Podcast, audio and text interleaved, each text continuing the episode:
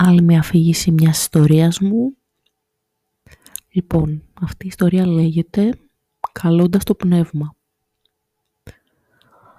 Τραβάω μια γραμμή με κοιμωλία. Λευκά σχέδια στο πάτωμα.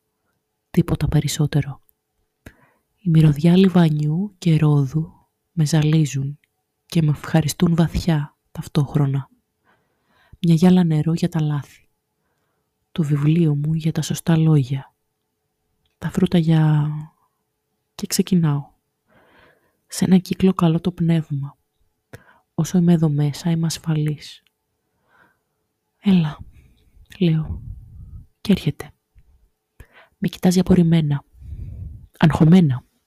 Λυπημένα.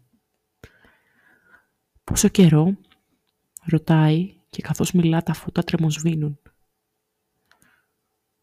Δύο χρόνια, λέω και απλά κοιταζόμαστε για λίγο. Επεξεργαζόμαστε ο ένας τον άλλον. Μου έλειψες, ψιθυρίζω και κοιτάζω τους μαύρους κύκλους κάτω από το μάτια του.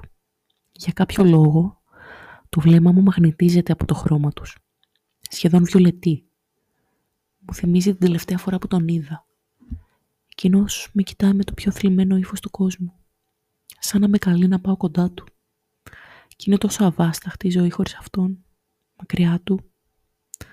Άραγε ο θάνατος να είναι πιο γλυκός. Σ' αγαπάω, λέει, και η δύναμη των λέξεων του με κάνει να τρέμω. Κι εγώ ψιθυρίζω και κάνω να βγω από τον κύκλο, να τον αγκαλιάσω, να τον φιλήσω, να τον νιώσω κοντά μου. Αλίμονο, μόλις κάνω ένα βήμα έξω από τα όρια του κύκλου, τα φώτα τρεμοπαίζουν ξανά και σύντομα βυθίζομαι στο βαθύ σκοτάδι. Τα παραθυρόφυλλα χτυπάνε και ο αέρας φυσά ξεραμένα και κυτρινισμένα φύλλα προς το μέρος μου. Δεν τον βλέπω πια. Δεν σε βλέπω πια. Αντίο. Ακούω το φύσιμα του ανέμου να μου ψιθυρίζει, κάπως περιπεκτικά. Κι ύστερα γίνονται όλα όπως πρώτα. Ο ηλεκτρισμός στην ατμόσφαιρα έχει ξεφανιστεί και εγώ είμαι μόνη στο σκοτάδι από όπου ξεκίνησα, χωρίς την παρουσία σου πια. Αυτό ήταν σπουκί. Ίσως έπρεπε να το βγάλω το Halloween.